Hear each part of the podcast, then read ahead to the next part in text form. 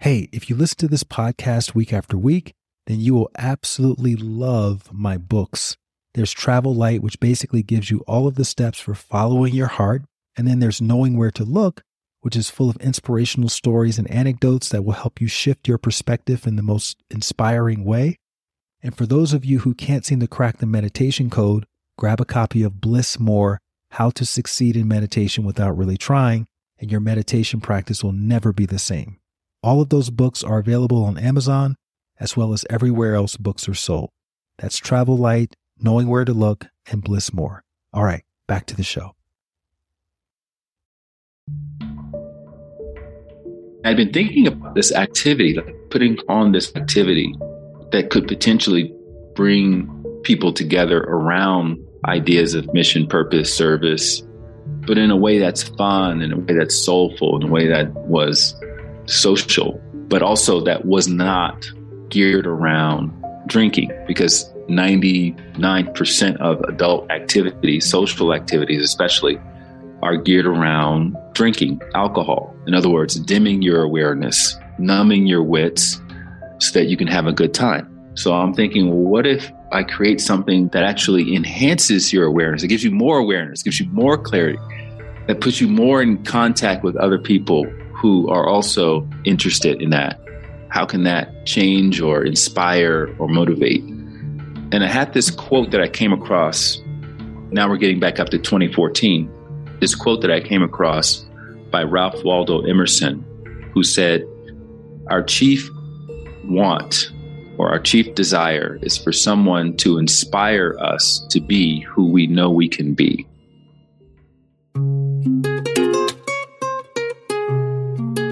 Hey there, it's Light Watkins. Welcome back to the Light Watkins Show.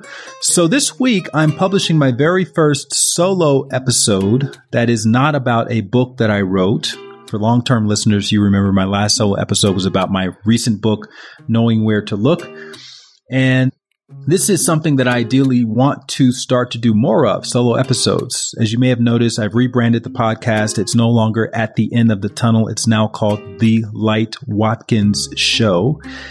And I want to take you back to how the podcast started back in 2020 and what was going on in the background and what the original intention of the show was and how it's evolved over the last couple of years and where I would like to see the show go in the foreseeable future.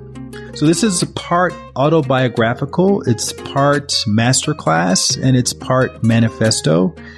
And it's something that I plan to continue to do on occasion. So you'll have to let me know what you think about these solo episodes and if there are any specific subjects that you want me to talk about. I'm very open to suggestions. My email is light at lightwatkins.com. So please feel free to reach out to me anytime with your suggestions or feedback, light at lightwatkins.com. In the meantime, enjoy this episode and welcome to this next phase of my podcast. The Light Watkins Show. And thank you so much for all of your support, your comments, your reviews, your reposts, your shares, and everything else you've done to support along the way. Welcome to the Light Watkins Show, formerly known as At the End of the Tunnel. This is your host, Light Watkins. And I cannot believe that we have made it over 100 episodes. 100 episodes. And I know that in the grand scheme of podcasting, 100 episodes is not that much, but for a very small operation, basically a two person show, meaning myself and whoever is my assistant at the time, we've made it happen. And it hasn't been easy. It has not been easy. In fact, I would say it's one of the most time consuming things that I have taken on in my life. We released our first episode in, I believe it was April of 2020. So we're just over two years now as well. And that's exciting. I want to take you guys back to the beginning though, And I want to talk to you about the inception of the podcast. I want to introduce myself for those of you who don't know who I am and, and why I started this podcast. And then I want to take you to the current time where we just rebranded the podcast and just talk to you about why we did that. And then I want to talk about some of the learnings that I've had as the host of this podcast since it started, in case some of you out there are thinking of starting your own podcast. So this will be my first proper solo episode. I did do one other solo episode in the summer of 2021 around the time that I released my latest book, Knowing Where to Look. But that was an episode mostly about the origin story of knowing where to look. But this will be a episode about the podcast itself. And this is something that I would like to start doing on a more regular basis is doing more solo episodes. And that's a part of the rebranding. That's part of the, the next phase of this podcast. Okay. So I'm going to take you guys way back, way, way back to 2014. 2014 was the year that I was living in Los Angeles and where I'd been living since 2002. And I was teaching meditation full time, full time meditation teacher. And what that means is I would meet with new groups of people every week or so for four days. And I would take them through a Vedic meditation training. V is in Victor, E D I C, Vedic meditation training, which is two hours a day for four days in a row. And these are people from all walks of life, people who had never meditated a day in their life, to people who were teaching meditation in their yoga classes.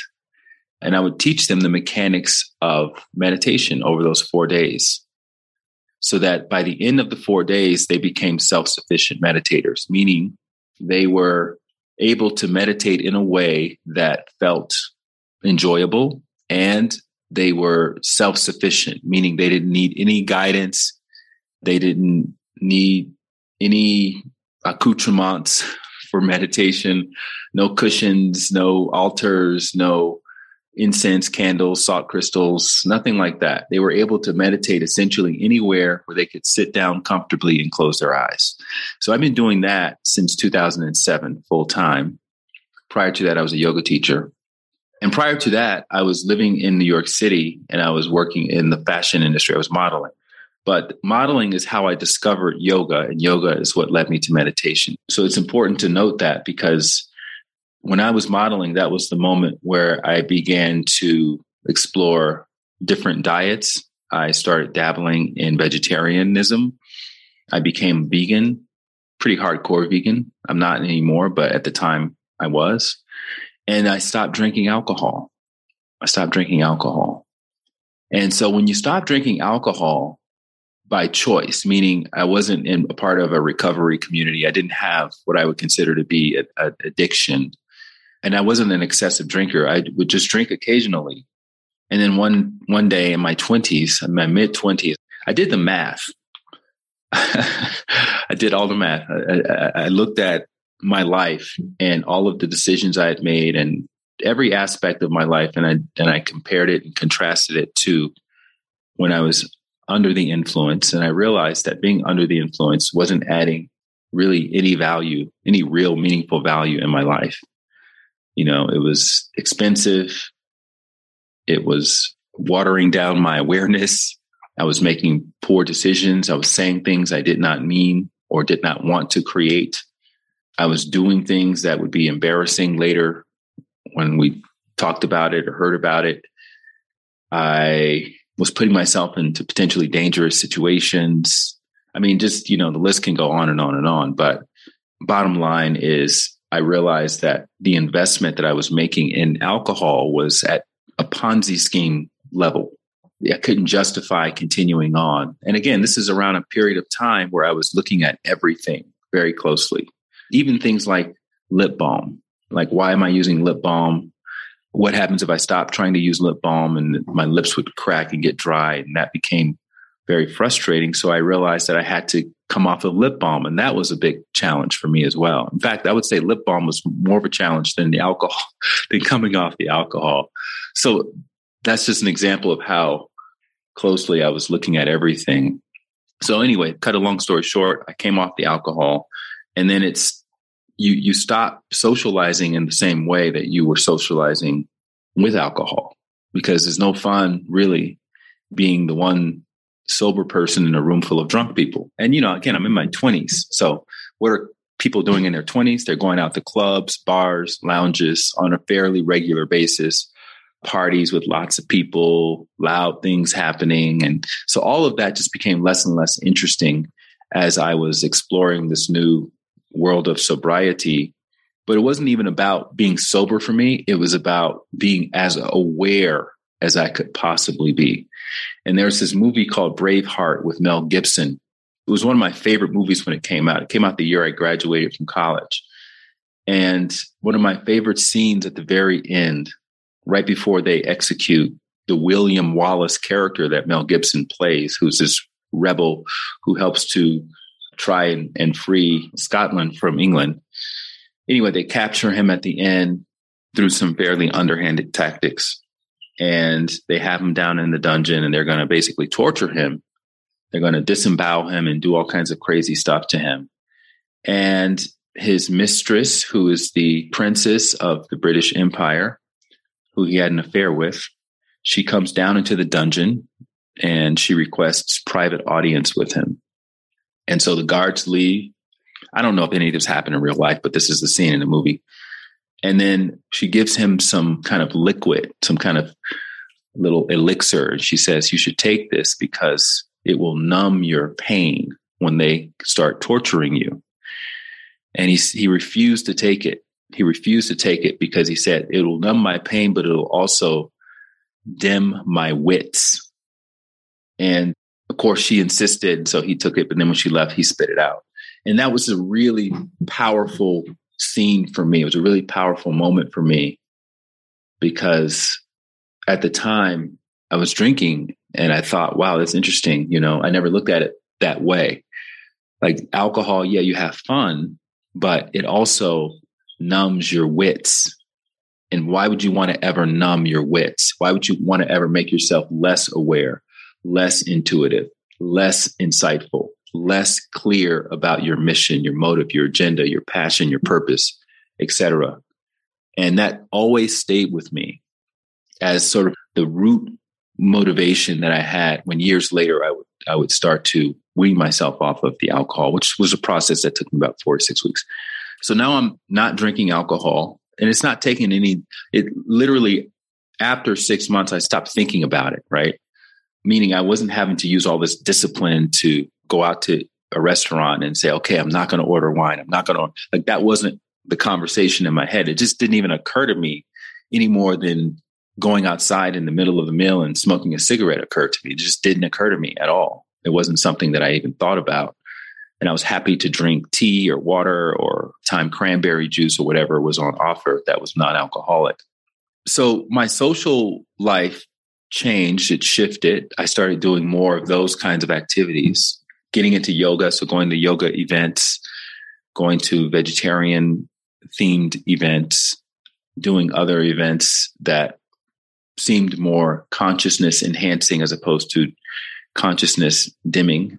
But at the same time, I'm a I consider myself to be a regular person, even though my name is Light. I don't consider myself to be, you know, some kind of airy fairy woo foo guy. In fact, I bill myself as the sort of meat and potatoes meditation teacher. I'm a very skeptical person when it comes to people claiming they heard angels and saw auras and all of this kind of stuff when they meditate. I'm like, yeah, right. You know, so that's always kind of been my attitude about those kinds of things. And I don't really love being in those sorts of environments where everyone's singing kumbaya and spiritual bypassing and having other spiritual competitions with each other to see who can be the most spiritual. That's not my vibe at all. My whole vibe is being around regular people, meaning people who are very much in the world, in the real world, but they have a sense of connection that may be uncommon, or they have a sense of purpose that may be uncommon, or they may have a sense of mission that may be uncommon, as opposed to the common thing, which is, oh, people who kind of live from weekend to weekend. Thank God it's Friday. Oh my God, it's Monday. When is vacation? You know, this kind of thing. And I'm not saying anything is wrong with that. I'm just saying that's not my preference is to be with people who are more purpose driven than people who are not. And so obviously, when that's your thing, there's not a whole lot of purpose driven activities out there in the world to go and, and engage with. And I've been thinking about this activity, like putting on this activity that could potentially bring people together around ideas of mission, purpose, service, but in a way that's fun, in a way that's soulful, in a way that was social, but also that was not geared around drinking because 99% of adult activities, social activities especially, are geared around drinking alcohol. In other words, dimming your awareness, numbing your wits so that you can have a good time. So I'm thinking, well, what if I create something that that actually enhances your awareness? It gives you more awareness, gives you more clarity, that puts you more in contact with other people who are also interested in that. How can that change or inspire or motivate? And I had this quote that I came across. Now we're getting back up to 2014. This quote that I came across by Ralph Waldo Emerson, who said, Our chief want or our chief desire is for someone to inspire us to be who we know we can be. So, not just our mediocre desire, but our chief desire is for someone to inspire us to be who we know we can be. And I thought about that and I thought, wow, that's really true, you know, because there's so many moments in my life.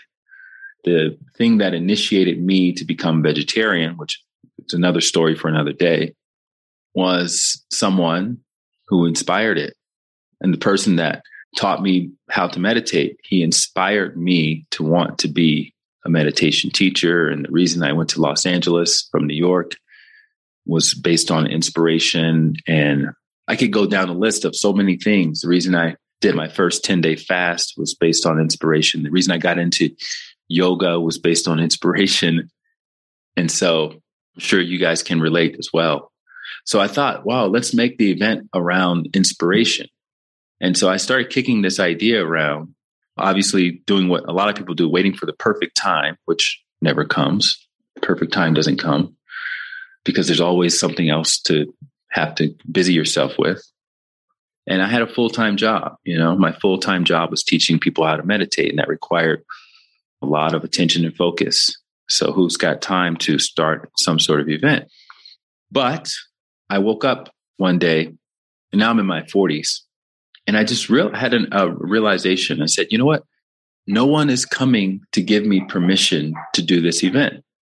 And I realized that a part of me was sort of waiting for that. A part of me was waiting for that. And and I could wrap it up in this idea of I'll get a sponsor or I'll have someone who to collaborate with who who wants to do it with me. Because I told it to a few people and they thought, yeah, that's nice but nobody was really as excited or as enthusiastic about it as I was.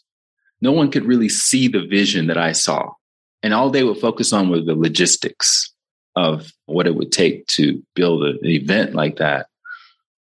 And I never had any delusional ideas that it was going to be easy. I just thought it needed to be done. And there has to be other people out there like me who also crave consciousness expanding activities as opposed to consciousness dimming activities. And once I build it, they will come. Just like that movie, Field of Dreams, with Kevin Costner, back when I was growing up. They built this baseball park in the middle of the cornfield, and all these iconic baseball characters showed up. So I, I, was kind of inspired by that. I was kind of inspired by the Ralph Waldo Emerson quote so I decided, you know what? I'm just going to go ahead and do it.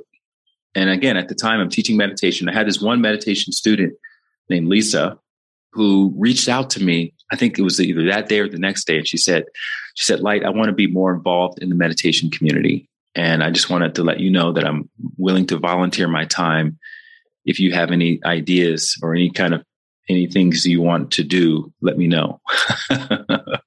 right. And I said, as a matter of fact, Lisa, I've got this idea for this event, putting together this event that would inspire people.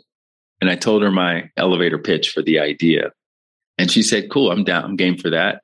And then the next step was I went to look for space, something modest, right?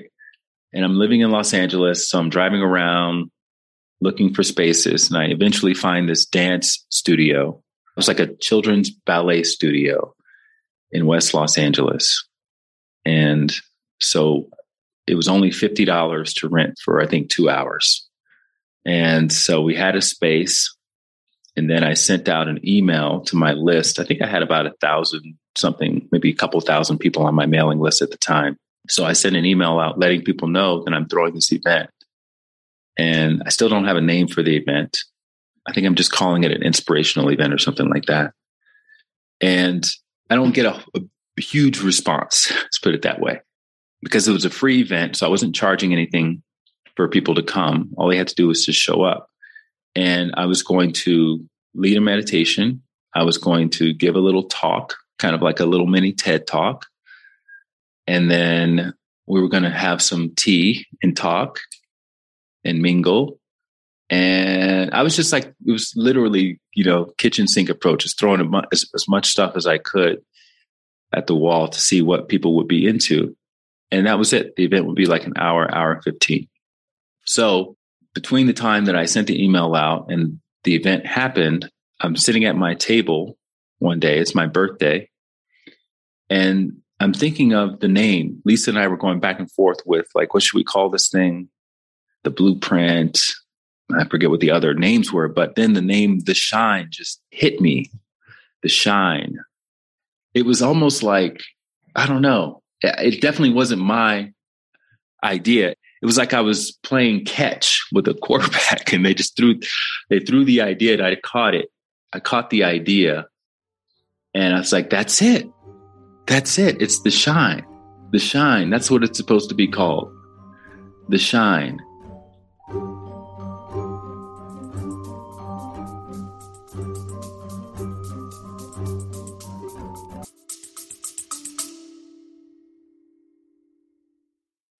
Hey there, really quickly. Have you wanted to find your purpose or be more grateful or start a daily meditation practice, but you're not quite sure where to begin?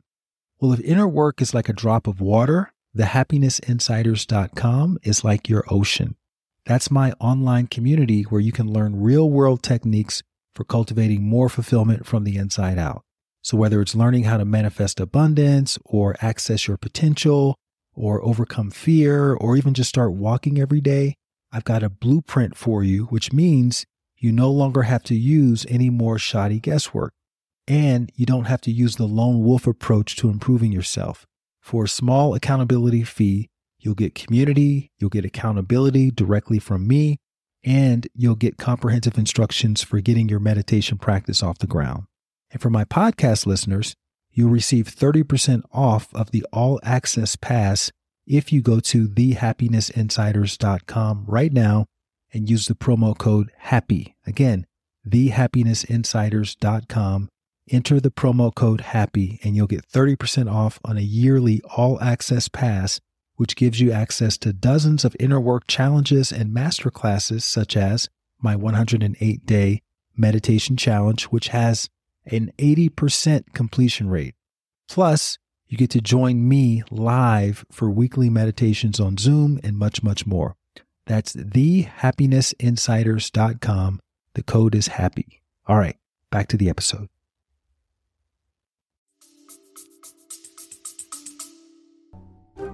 Because I had a friend, I had another, this is all just coming back to me as I'm telling the story. I had another friend, Preston Smiles, who was a part of this other movement, which they call the love mob, the love mob. And I love the idea of having the in the name, in the title of the movement. So I was already thinking the something. And so when the name The Shine came, and I caught it. I was like that. I just knew right away. That's it. I called Lisa. Said it's called The Shine, and she was into it. And so I created some post some flyers with the shine written on them because I've got a little bit of a background in graphic design. So I like to dabble in that from time to time.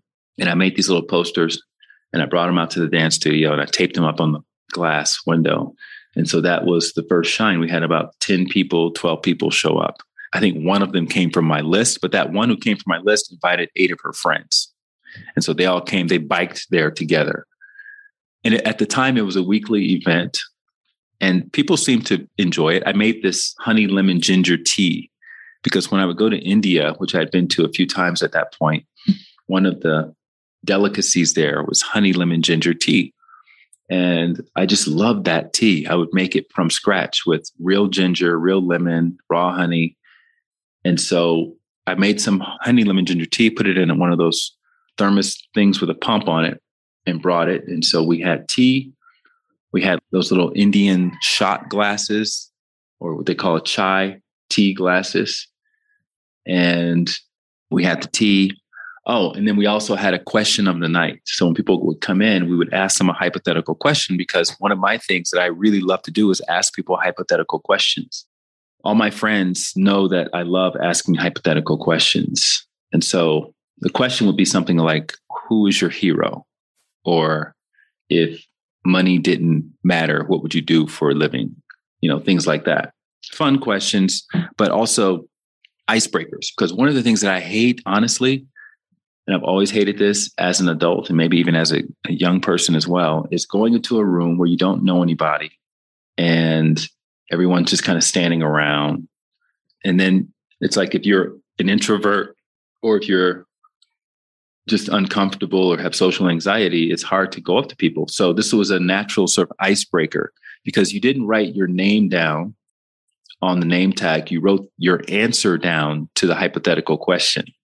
So if the question is, who's your hero? And it can't, uh, outside of a family member, who's your hero? And somebody wrote down Gandhi, somebody else wrote down Martin Luther King. If you see someone else who has Martin Luther King across the, the way and you wrote down Martin Luther King, it's like, oh, wow, you're Martin Luther King too. Tell me you know, your story. So that became a really cool little innovation pretty much from the onset.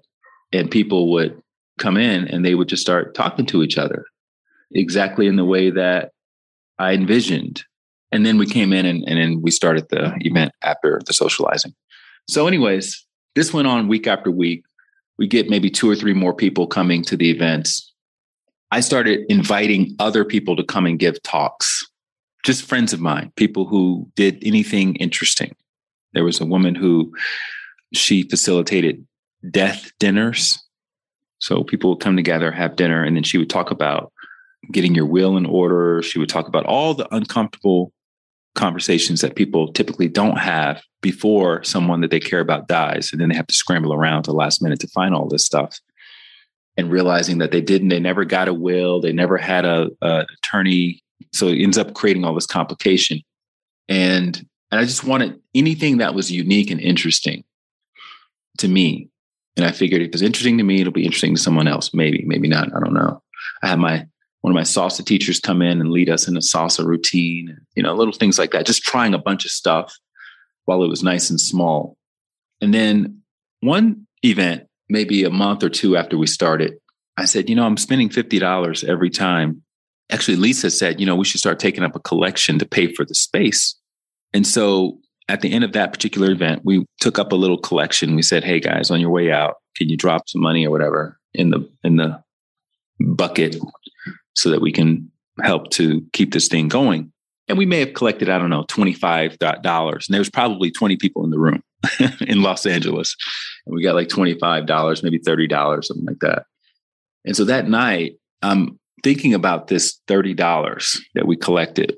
And I thought to myself, I said, you know what?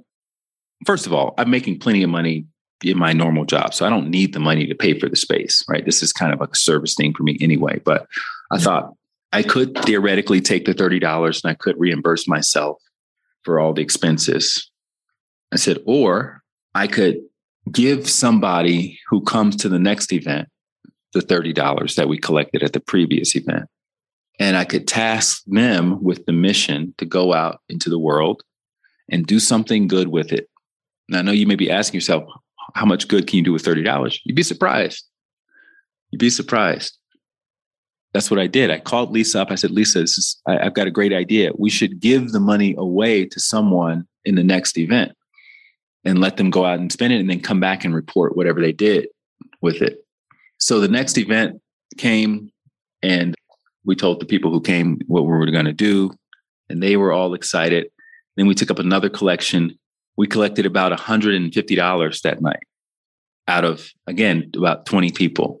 So the collection went up when people saw that it was going to be used for philanthropic or altruistic purposes. And I was like, oh, wow, that's really interesting. This is really interesting. This is it. And so that became a key part of the event, which we started calling the Shine On Challenge. In other words, it's a challenge in that you have to figure out something to do to help people. You have to get out of your own little world for a moment and you have to pass it on. You have to pass it forward. So that's what people were contributing to. And we heard all kinds of, you know, one guy used the money to fund a scholarship for kids to attend a music program in summer camp.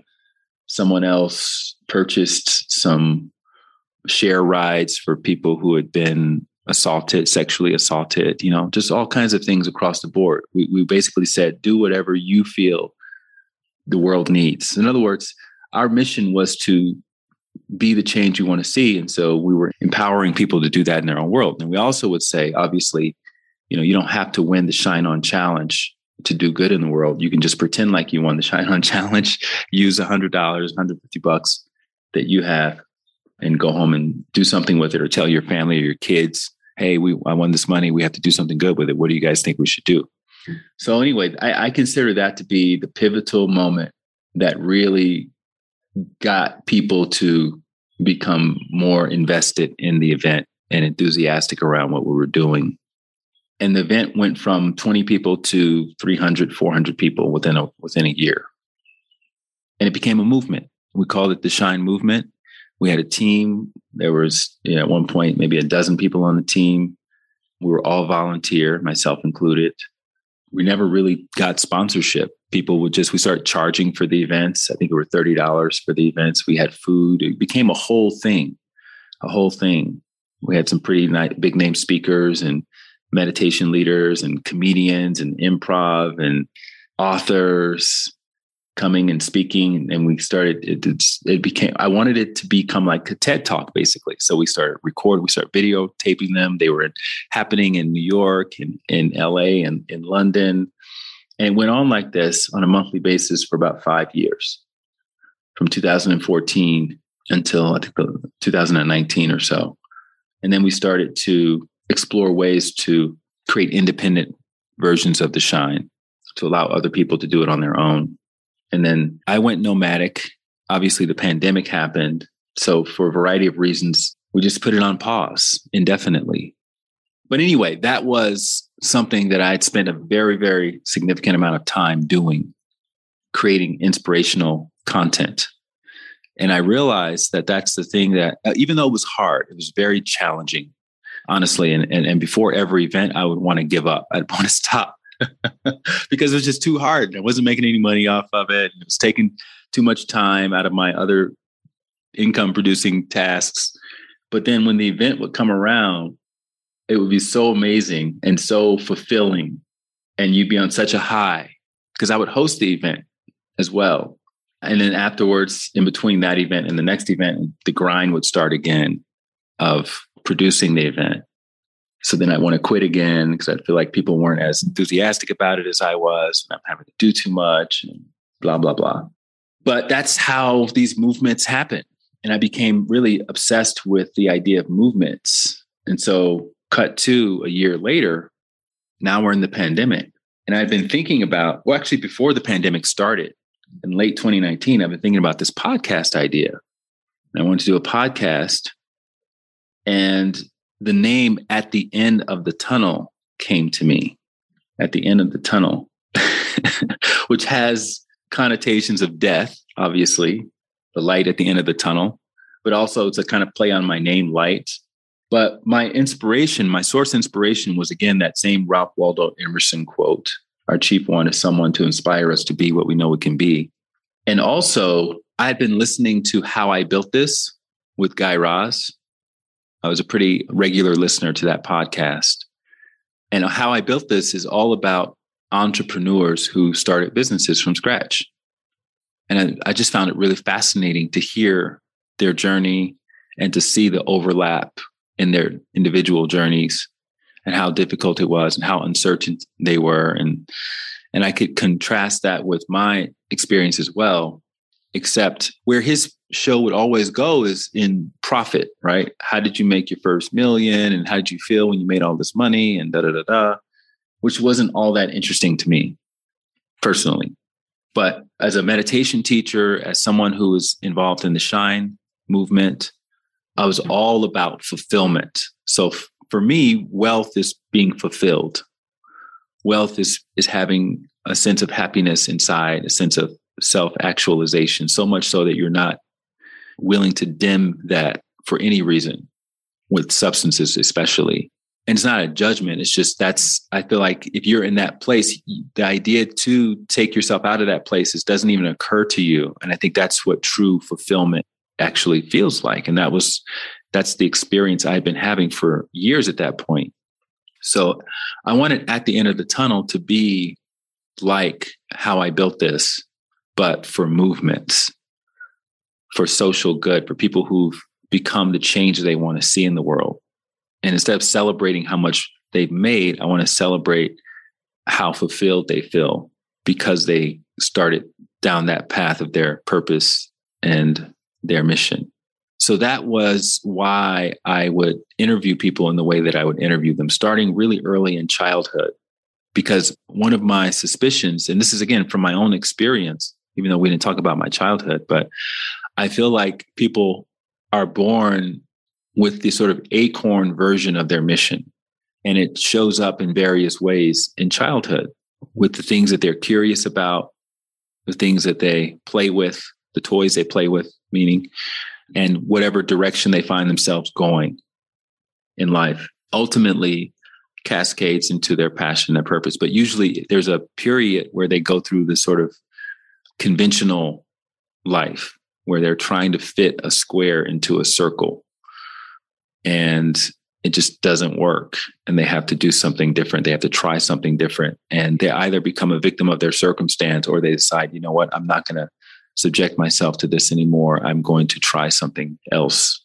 And usually that's the moment where they become aware that what they want and what society wants for them are different things. And they have to make that choice for themselves, just like I did with my Shine movement when I realized that permission was not coming and I would have to just do this myself. And there was no certainty that it was going to grow into the size that it grew into or that people were going to come or people were going to be interested in it. I just went on the fact that I was interested in it. And the idea didn't go away. And that's one of the telltale signs that that idea is purposeful for you is that it doesn't go away. You can't sleep it away. You can't drink it away. You can't do anything to, to make it go away except for execute on it. It's the only way it goes away.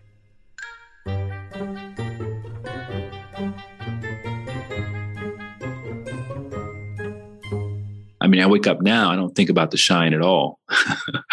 because I've executed, I did it, I fulfilled that desire for five years. And so, you know, when it was time to move on from it, I was able to rest peacefully as a result of it. And for all we know, the cosmic contract was only for five years to, to fulfill that, that event. So yeah, I wanted to share those stories.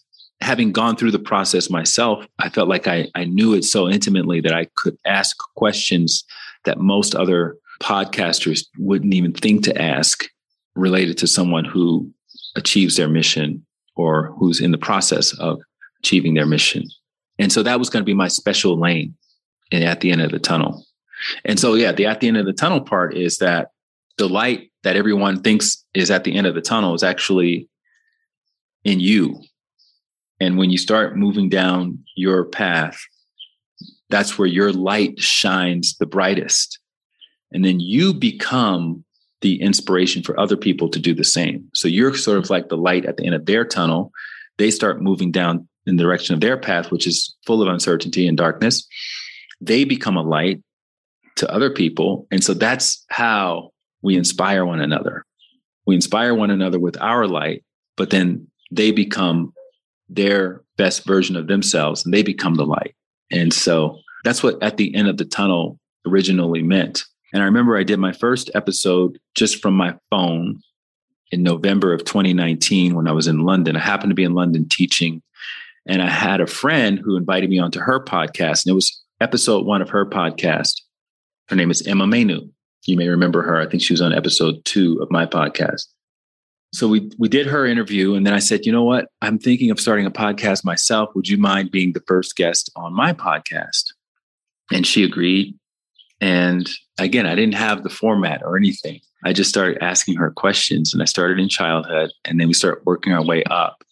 And I kind of loosely knew her story, but I didn't know it in great detail because she had. The thing is, when people have not written a book about whatever they've been through, it's hard to find anything online about the details of one story. You may find some highlights, you know, that they may have mentioned in some interviews, but you haven't found the details. And I love, I love the details. I really do feel like the real story is in the details because the motivation about why you do the things that you do, those are all in those little what would seemingly be throwaway moments but I think they're very telling. So those are the kinds of questions that I like to focus on. So I had her interview in the can from November 2019. And I was like, okay, I'm going to start this thing.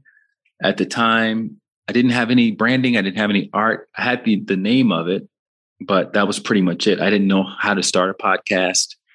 The microphones that we used were just video microphones because it was actually a video podcast that I shot with my tripod. And I was I was nomadic at the time. I was living from a backpack. So I was carrying all the stuff around with me. I did not have a proper microphone. And I just had I just had the conversation. And then the pandemic hit and I found myself in an Airbnb in Atlanta because my family lives in Atlanta. So I ended up spending a significant amount of time in Atlanta and it was great. I mean, I was one of those people in the in the pandemic when it first started. I was like, "Oh my god, this is amazing," because I have all this extra time on my hands to get caught up on doing some of the things that I've been envisioning for a long time. And one of those things was starting my podcast. And so I was working with an assistant at the time, and she was able to kind of help me build out some of the branding. So we created the art. I designed the original art and it went through a lot of iterations to get to that design. But again, it's one of those things where I knew it when I saw it. It's like, that's it. That's, that's the design. And that's been a common theme throughout my life. Like if there's any doubt, if there's any question, if you have to talk yourself into any aspect of whatever it is, the title, the branding, then that's not it. You're not there yet when you get there, you will know this is it. And it won't be any question. Even if other people don't like it, it doesn't matter. That's how you know that you've arrived at the right thing. And and also at the same time, I'm thinking to myself, it doesn't have to be the right thing forever. It feels right now. And that's all that's important. As long as it feels right in the moment, then that's the direction we're going to go in. And this is something that I think you have to really trust within yourself because things change. Everything changes. I mean, we're sitting here on this podcast right now talking about the story of how the podcast changed and how the shine movement evolved and how I went from drinking to not drinking. Like it's all change. And so, fortunately, I was in a place to embrace that change because that makes you a person of action. If you're stuck on the perfect idea right? You're never going to start because you're never going to arrive at perfection. So, what I'm describing here is not perfection. I'm not saying this is the perfect design for the podcast. I'm saying this is the right design. This is the right design. Maybe some other designer, maybe some famous designer could have designed something even better, but this was the right one to get started in the moment. And look, there is no perfection right? Because everything evolves, everything iterates. And it's not surprising. The biggest change that I never saw coming was when I was a hardcore vegan for, I don't know, 12 years. I never in a million years imagined that I would start eating a non exclusive plant based diet again. And yet here we are today, and I'm eating very much a non exclusive plant based diet. I eat plants, I love plants, but I don't only eat plants. So if you would have told me that this day was coming back in the middle of my hardcore vegan days, I would have I would have thought you were insane. There's no way I would have ever thought I would go back to eating meat. So when that happened, I thought, okay, well, hell, anything is possible. You can't bank on anything staying the same forever. It's just not possible. It's not going to happen. So I just started with what I felt was right. And we had, I think, three or four episodes in the can at this point. I finally broken down and gotten a proper mic. And uh, we were doing everything remotely, which was great because the pandemic it normalized having remote conversations whereas before that and this that's one of the reasons why when i interviewed with emma it was in person because that's what all the interviews all the interviews were in person interviews at the time. So if you did something remote nobody even knew about zoom for the most part. If you did something remote, it would have been on Skype and it would look kind of cheesy because the resolution wasn't that great and it wouldn't be the putting your best foot forward. And I think that stopped probably a lot of people from starting a podcast prior to the pandemic. But during the pandemic, everyone was going to Zoom, everyone was doing remote interviews. So it normalized it. And then it was nothing to ask someone. In fact, it was easier to ask someone to come on and do a podcast interview during the pandemic because A, their schedule probably freed up a little bit. And B, they were sitting at home not doing anything. And C, having Zoom interviews had been normalized. So it was perfect. It was perfect. So I just started calling up all my friends and reaching out to people who had had speak at the Shine. A lot of the first guests, in fact, I would say, with the exception of Emma and maybe one or two others, a lot of those first guests spoke at the Shine. So because I had taken that leap of faith, I already had connections and a network of quality people who had all started movements. Because that's those are the people I would invite to speak at the Shine, people who had started movements. And I kind of already knew their stories. And so I had them come on to the podcast and share the story, but in much greater detail because at the Shine, the talks would only last for 20 minutes. But on the podcast, it's long form. So you can go, you know, two hours you wanted to. And some of my interviews were two hours, some were three hours. but again, I'm finding my style, I'm finding my voice as a podcast host during those earlier interviews. I'm finding my format, like which questions do I ask in the beginning, which questions do I ask at the end, etc. And I'm getting my Guy Raz on, right? I loved his interview style. I loved how he would just let the the guests talk. And so I, I wanted to do the same thing. I wanted to let my guests just speak. I didn't want to keep interrupting them and asking them questions like some podcast hosts sometimes do. And one of the things that I noticed from interviewing people who discovered their mission that made me even more inspired because I would have theorized about this, but after interviewing dozens and dozens and dozens of people who've done all kinds of different missions under the sun, you know, you start to see themes, you start to see patterns. And one of them was that almost everyone, without exception, came from humble beginnings, meaning they didn't have some grand blueprint or idea. They would just start usually as a party of one or uh, solo ventures. And then it was kind of, it was almost exactly like what happened with me in the Shine, where they had been sitting on the idea for a while and then something compels them to just get started. Maybe it was someone that they they knew who inspired them or something they read or or may come from a place of pain and they really had no choice but to get started. And so they made a choice. They made a very conscious deliberate choice. I'm going to do something different right? No one's mm-hmm. going to give me permission. I'm going to do something different. And so they decided one day i call it the rosa parks moment right? You know rosa parks was the seamstress whose defiance on the Montgomery bus, city bus in 1955 was the act that initiated the modern civil rights movement. She refused to give up her seat to a white man when the bus driver demanded that she get up because the whites only section was full.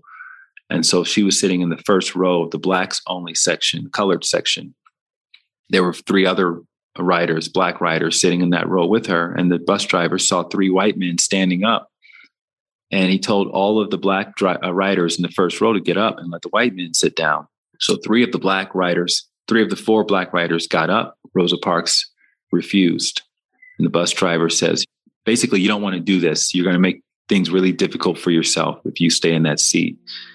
And she just said, enough is enough. I can't submit myself to this racist treatment any longer.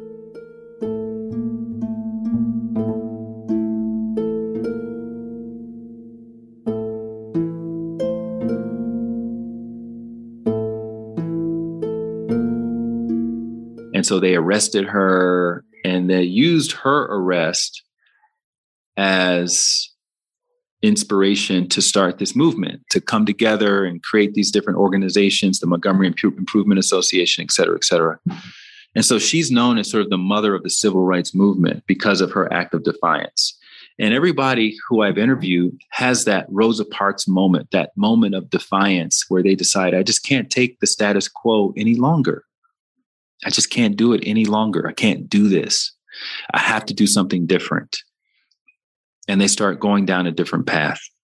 And it's that moment, usually, it's that moment that people want to talk about almost forever, right? When they become a noteworthy person because they started this movement and they tell their story, usually every interview goes to that moment.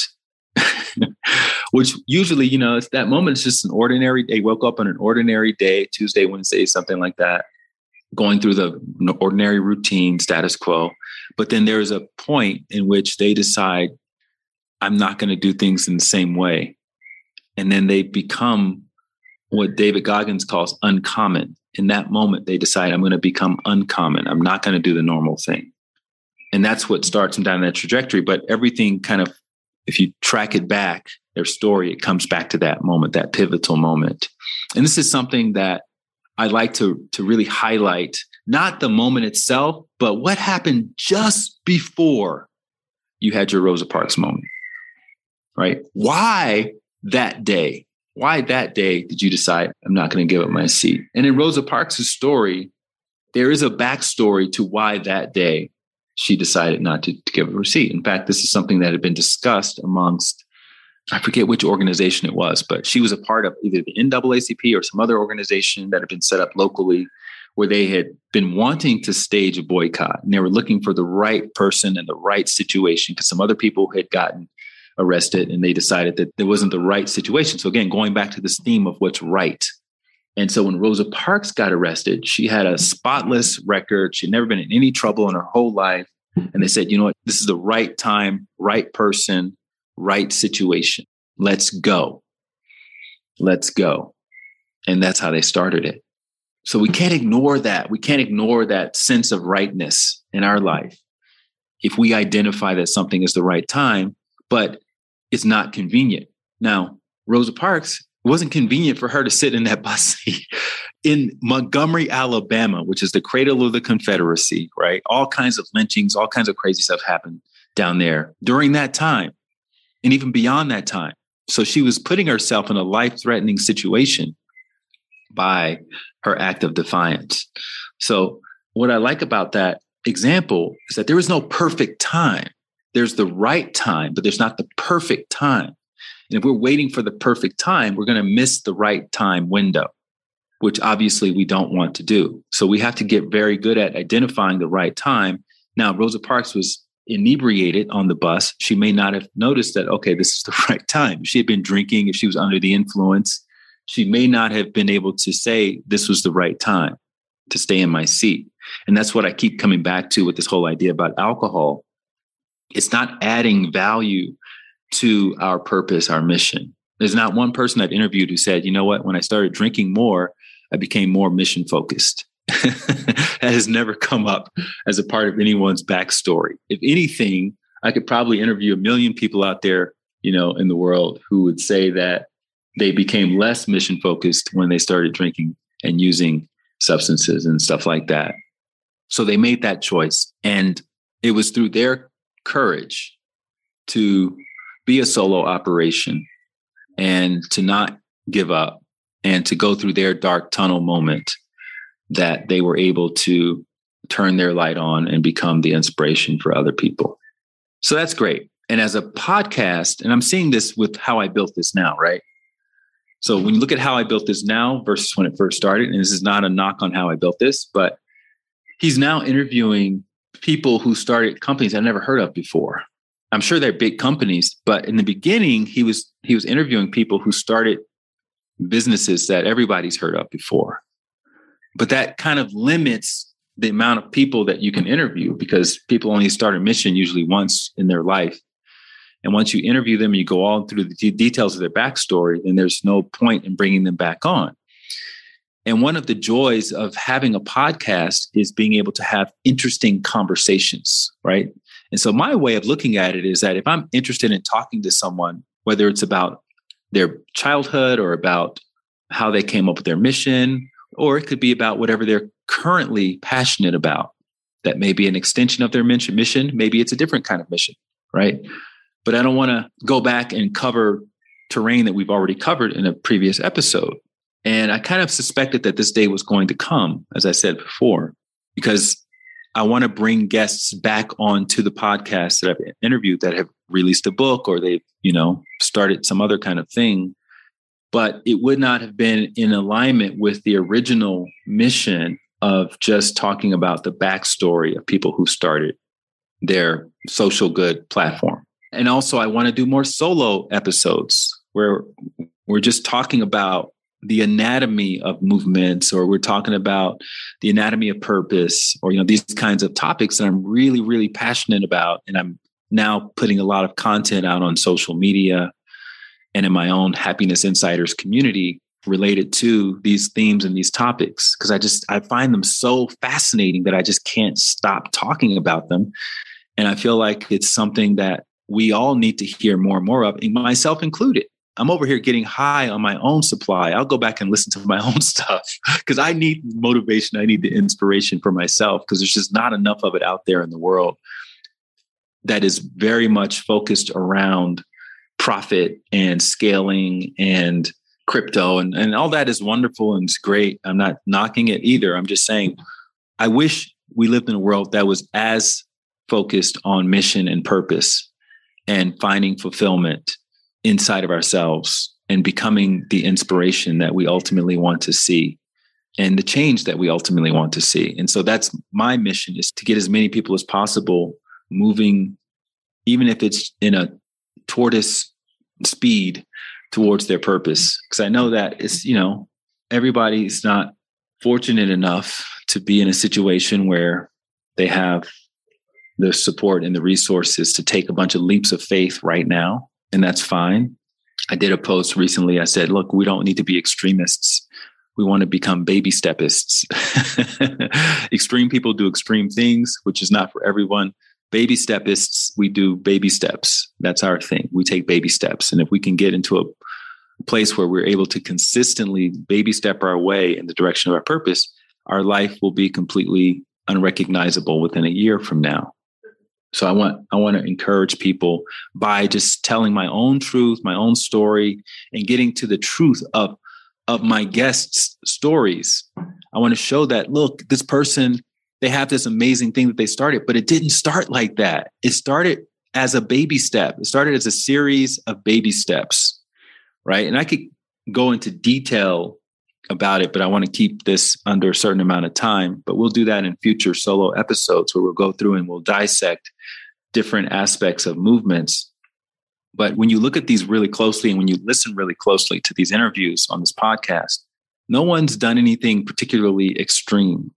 It's always just consistent nudges, thin edge of the wedge, moving in a certain direction, uh, hopping. I call them the hops of faith as opposed to the leaps of faith. And next thing they know, they find themselves kind of fully immersed in this new direction without even actually saying to themselves, in an intentional way, I'm going to change my life. It's just, I'm just going to keep moving in this direction and we're going to see what happens. And then whatever they're working on ends up inspiring other people to start down the same path. So I'm just one of hopefully millions of people who are doing the same thing. And I want you all as listeners to be that person in your circle of influence as well. So that's my mission is to help you find your way to your purpose and your path by listening to these other stories. And so the new branding of the podcast, the Light Watkins Show, gives me a little bit more leeway to bring on people and to discuss topics that may not necessarily be directly related to a movement, but it's something that I personally find inspiring or that's something I'm personally curious about. Right. And that's really my only criteria for interviewing people these days is am I curious about them? And usually when you do the deeper research, you find all kinds of interesting motivations that are to me personally fascinating. And I'm trusting that the things that I'm fascinated about, somebody else out there is going to be fascinated about. And as this podcast continues to grow and gain traction, it's going to become what whatever it's going to become. It's just like with the Shine movement that I started. I, I didn't know that that philanthropic Shine on Challenge thing was going to was going to become a part of it. That was going to really cause it to have a sort of hockey stick shaped growth. And you don't know maybe something will happen with this podcast that hasn't happened yet that i will get inspired to do or maybe a guest will suggest. And it will cause it to go in a different direction. I don't know. But i know that the most important thing is starting and then identifying what feels right and then taking action on what feels right not perfect but what feels right and just trusting that what happens next is what's supposed to happen. And if we can keep doing that in all aspects of our life, I think we'll end up in some pretty amazing places and have some amazing adventures along the way. All right. So that's my solo episode for today. If you have not yet left a review for the podcast, I know that's something that a lot of podcasters talk about, leaving a review, but it is one small way that you can help to support the mission by just leaving a review. All you do is you click on the name of the show, the Light Watkins Show, on your Apple podcast app, which you may be listening to this from. I think something like 60 to 70% of the listeners listen to it from that app. So there's a good chance that you're listening to it from that app right now on your device. Just look at the screen, click on the name of the show.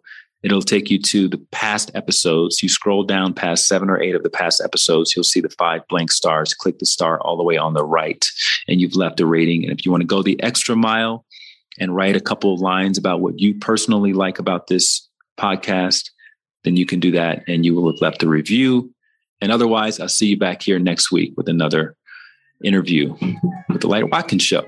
All right, enjoy. Thank you again for tuning in to my first solo episode. You can find a link to the transcript in the show notes, which is at lightwatkins.com slash show.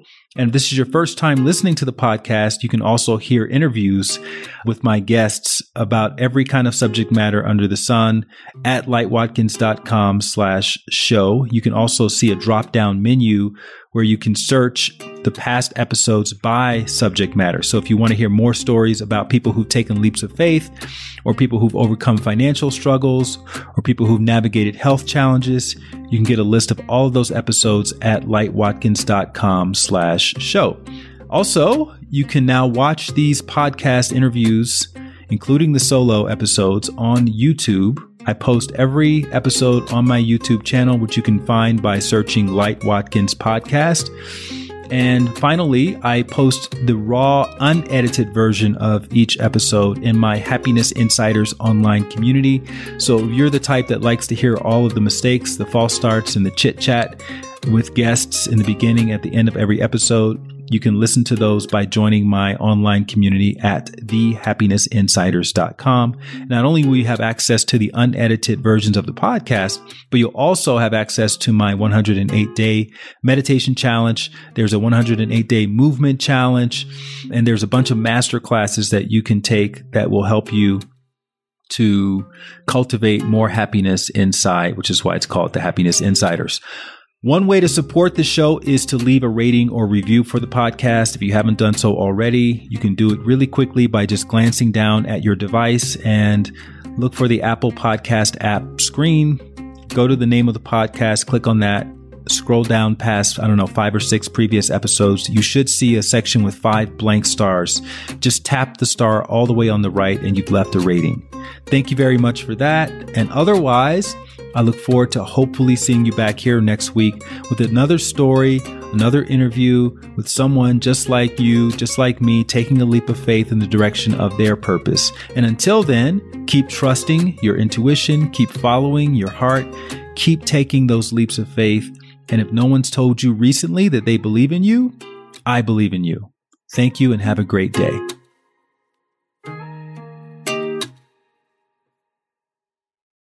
If you want to get a little extra nudge when it comes to following your heart and taking leaps of faith and believing in yourself each day, then you want to sign up for my free daily dose of inspiration email.